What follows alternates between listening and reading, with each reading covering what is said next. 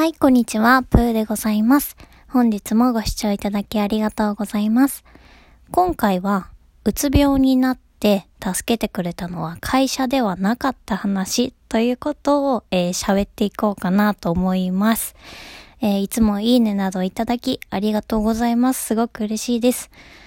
で、今回話すのは、私がうつ病になった時に、えー、会社に依存してたのってすごく馬鹿らしいなと思った時の話です。ちょっと怒られるかもしれませんが、正直に話していこうと思います。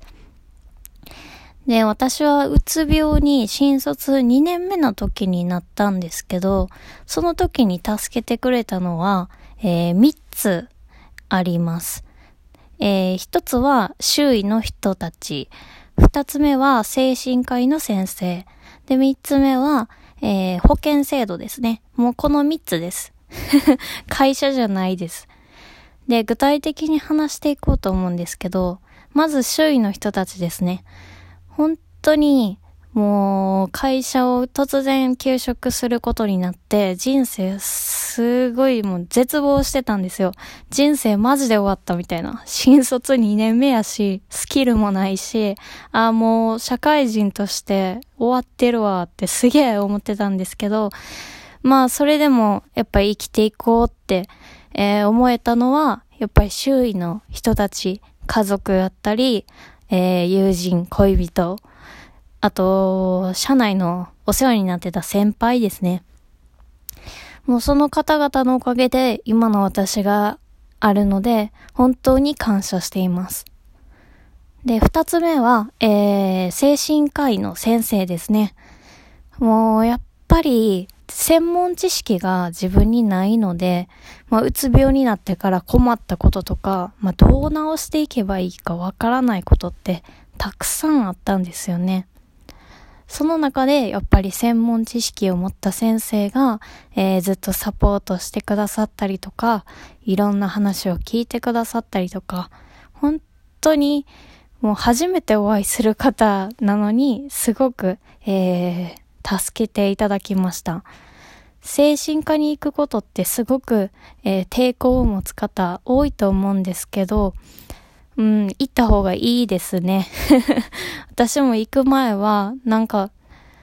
すごい、なんて言うんやろ、イメージがあんまり良くなくて、なんか発狂してる人がいそうとか、本当に失礼な話なんですけど、そういう風に思ってたんですが、行ってみるとただの、もう本当内科と変わらなくて、診察室があって、受付があって、ソファーがあって、みたいな。で、話すときも、まあ、先生がいて、まあ、その前に椅子に座って、まあ、淡々と今思ってることだったり、症状とかを話すだけだったので、もう本当に、ちょっとでもなんかおかしいなとか、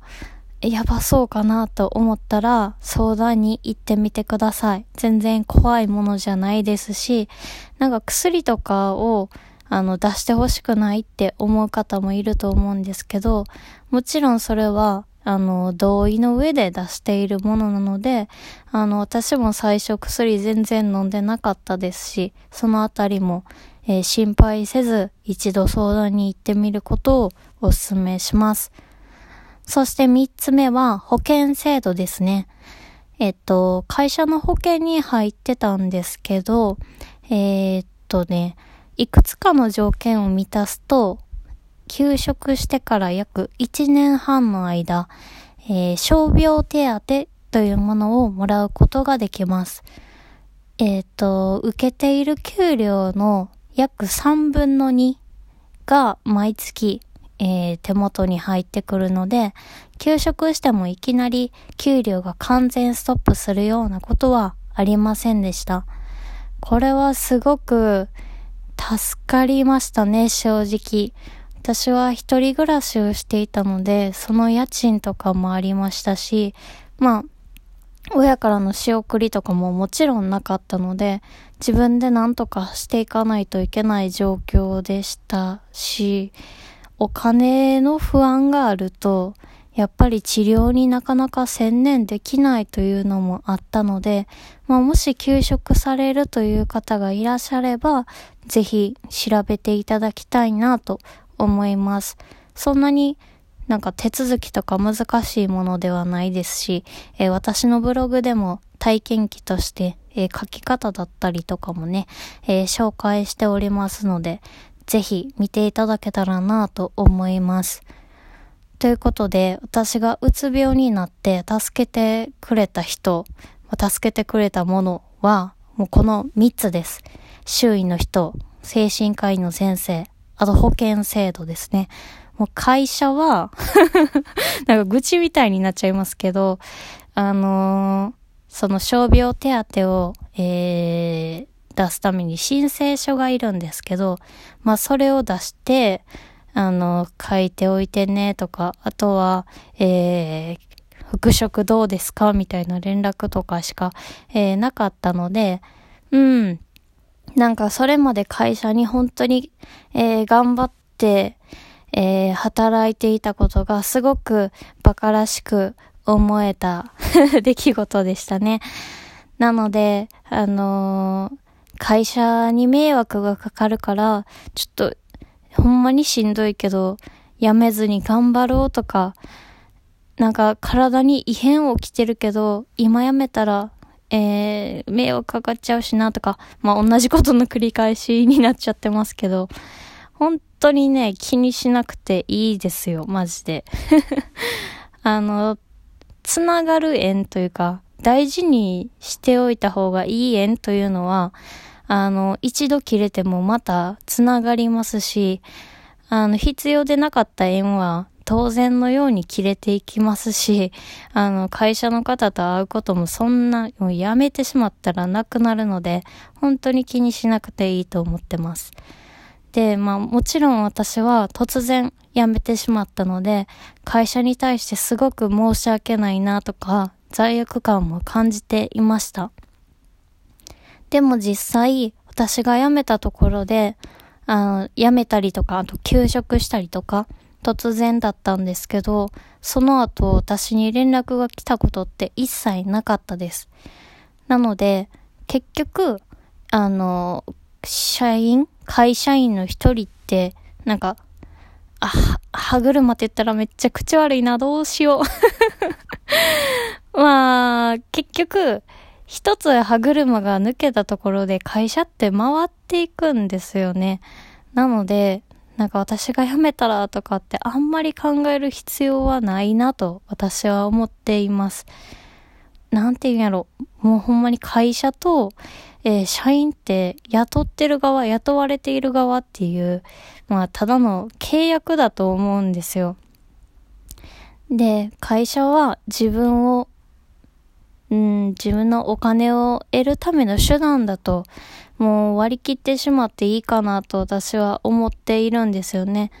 もちろんいい会社っていうのは世の中にあると思うんですけど、大抵の会社はそんなに社員のことを大事にしてないし、実際うつ病になっている方って年々もう増え続けているんですよね。なので、なんかあんまり、そう会社に対してめちゃくちゃ頑張るとかって私しなくていいと思ってるんですよ。めちゃくちゃ頑張ったところで会社で上がる給料って全然ないですし、実際うつ病とか本当に動けなくなるまでしんどくなった時に助けてくれたのって会社じゃなかったんですよね。もう実体験でそうなんで、本当にあの思うんですけど、大切にすべきは会社ではなくて自分の周囲の人たちだったりとか自分の健康だと思うんですよ。なので私が今日伝えたかったことは、あの会社に、なんていうんだろう、変に恩を感じすぎることってないと思うんですよ。で、大切にすべきは周りの人たちと自分の健康なので、もう何か異変を感じたらすぐに病院に行ったり、休職するのであれば全然制度っていうのがあるので利用すればいいですし、